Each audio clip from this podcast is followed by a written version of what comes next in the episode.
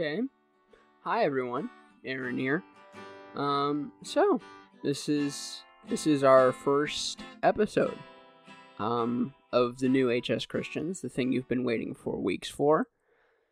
I apologize first off for having to take an extra day on this thing, but the audio for like that we had for yesterday we lost so we had to re-record it and upload it today.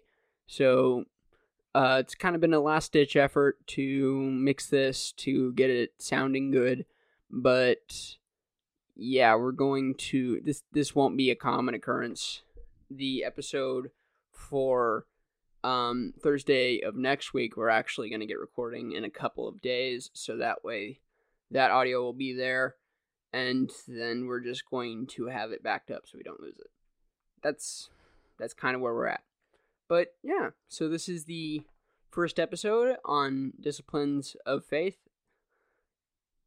And we're talking about the bible and reading it. Now this is an interesting one for me to talk about considering i'm sure i'm in the same boat as most of you. I don't read the bible too frequently which honestly I've been reading it more often now trying to research for this this show and research for this episode in particular. And I think, you know, I think that this is something that I should be doing more often and that you should probably be doing more often too. So hopefully we can hold mutual accountability on what I'm about to talk to talk about here right now. But yeah. So you know, we're just asking the simple question today of why read the Bible. There's nothing too intense about this. I am going to be pulling up scriptures, but it's not going to be it's not a full sermon. It's not going to take 45 minutes to get through this. Is just kind of a quick run through, almost like a sermon diet. Why read the Bible? Well, feel good reasons. I think number 1 would be cuz God told us to. In um let me flip to this page here. Okay. In Matthew 4 4, Jesus answered, It is written, Man shall not live on bread alone, but on every word that comes from the mouth of God. Yes, I'm reading from my Bible. And I find that I believe that this scripture is telling us that God wants us to read our Bible because we can't live on not just bread alone, but we cannot live with only our voice, our voice being the only thing in our head.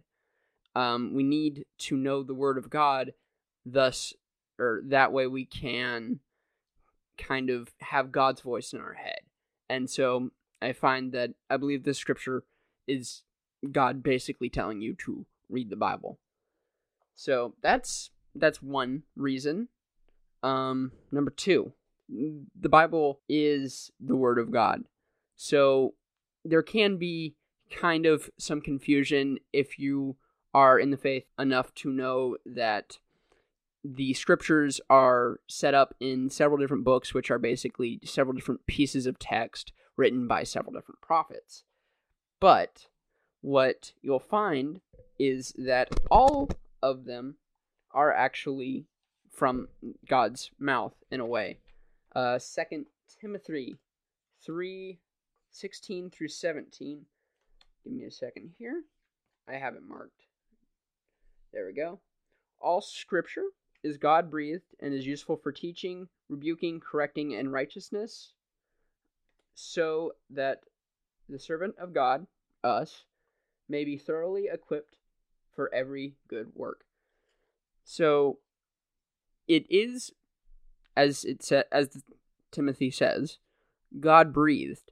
What does that mean? That means that God is the one who wrote it, or he basically invoked the writing of the Bible. Um, to kind of get a better idea of this, we also do have Second Peter. If you give me a second here. Here we go. We also have the prophetic message as something completely reliable. You will do well to pay attention to it as the light shining in a dark place until the day of dawns and morning star rises in your hearts. Above all, you must understand that no prophecy of Scripture came about by the prophet's own interpretation of things, for prophecy never had its origin in human will, but prophets, through human, spoke from God as they were carried along by the Holy Spirit. So, in essence, God invoked the Bible. God wrote it in a way, even though all of these other people wrote it across centuries, literal centuries. The Bible was all compiled and written by God over the course of several centuries. Yeah, and if you ever wondered why the Bible is such a long book, well, when you spend a century writing a book, then, you know, you, you'll understand. But, yeah, so God said so. It is it is the word of God. Number 3, it will meet you where you're at. And I think this is important and it actually ties in with number 4, so I'll give you number 4 right now too. The Bible is hope. So where do I get that idea of the Bible is hope? John 3:16. I'm not going to read it too much. I'll just kind of refresh your minds on what John 3:16 is. It's for God so loved the world he gave his only son. I think you guys know that scripture by heart well enough that I don't need to recite that whole part, but I find that that is a good example of it being hope. And as far as it will meet you where you're at, Hebrews 4:12 For the word of God is alive and active sharper than any double edged sword. It penetrates even to dividing soul and spirit, joints and marrow. It judges thoughts and attitudes of the heart. Nothing in all creation is hidden from God's sight. Everything is uncovered and laid bare before the eyes of Him to whom we must give account. So, basically, God is there and He sees everything that you're doing. And scripture is the way that God kind of shows you what you're doing, whether you're aware of it or not, or if you want to admit it or not, and will help you there. That's kind of what Hebrews is getting at here is this idea that scripture well God sees everything and scripture answers any question or any doubt that you may have or it is the response to any course of action you may take. I believe that is what Hebrews is saying there. Romans 12:2 is another good verse to be looking up here. Here we go. Romans 12:2 Do not conform to the pattern of this world, but be transformed by the renewing of your mind, and you'll be able to test and approve what God's will is, his good, pleasing, and perfect will. This kind of fits both with hope and meeting you where you're at. First off, God's pleasing and perfect will for you, hope. You have a future. Jeremiah 29:11, it's something I've actually been writing in yearbooks for the end of the school year and it basically says that God has God's has plans not to hurt or harm you, but to prosper you. I'm paraphrasing it and you can look up the Bible verse for yourself because I don't have it marked. I could only mark so many, but Jeremiah 29:11 is another good verse for that. Number 5 here, and I believe this is the last reason, but it's also the biggest reason, it's the one I took the most notes on, is you can trust that the Bible is true. Now, I think a lot of people um kind of want to consider the Bible as this old stuffy book that isn't relevant anymore. That's not true. The Bible actually has a lot of truth to it that a lot of people don't realize. Now, it's always easy to try to point out this or that and try to di- disprove this or that. And to those who are actively trying to disprove the Bible, I believe that whatever you're looking for, you will find it. If you're looking for a reason not to believe the Bible, you will certainly find it. If you're looking for a reason to trust the Bible, you will also find it. I believe that people's wills oftentimes cloud their judgment and allow them to sway either way that they want to go. So, can you disprove the Bible in your own twisted logic? Sure. But I find that the Bible is pretty close to fact. I've actually been.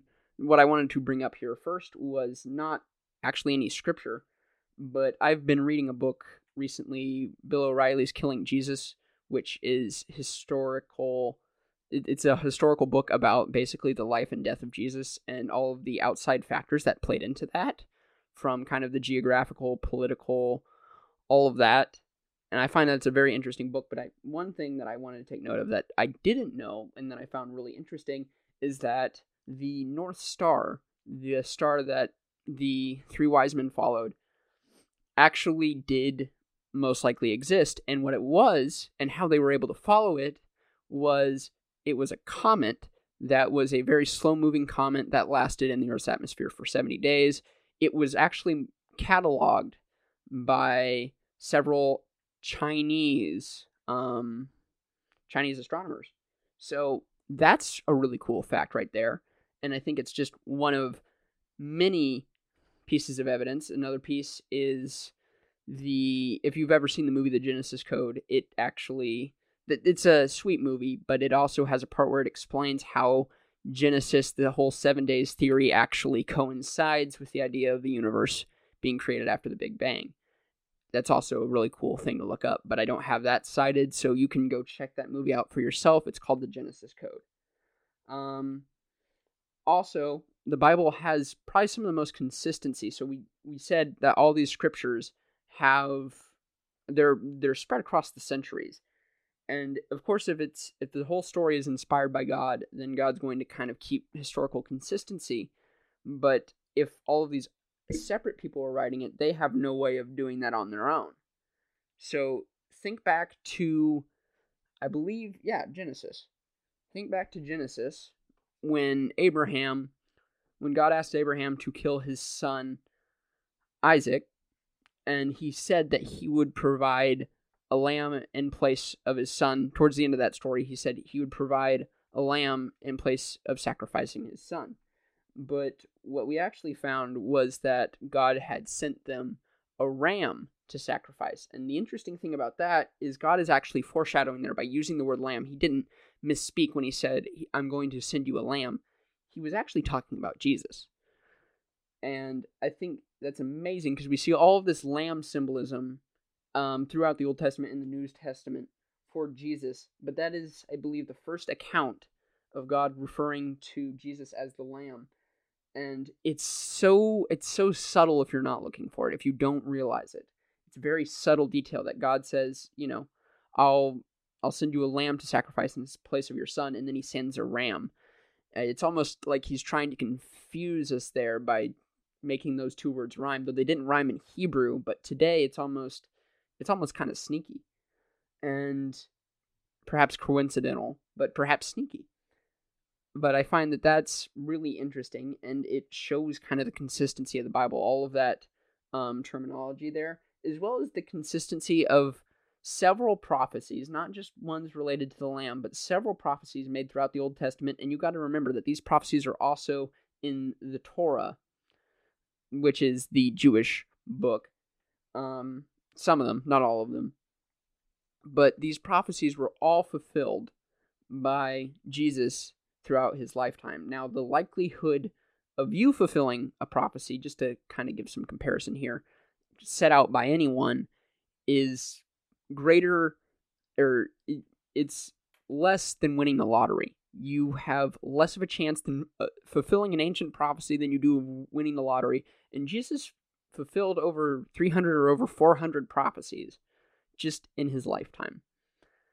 That is a little much to be a coincidence, but I think it's interesting how these prophecies were all made in the Old Testament and they were all fulfilled consistently. So you could argue, and, and if again, if you want to disprove the Bible, you you can in the sense that if that's what your will is, you want to and, and, you want to believe that all of these prophecies were maybe like edited in after Jesus's life or something like that.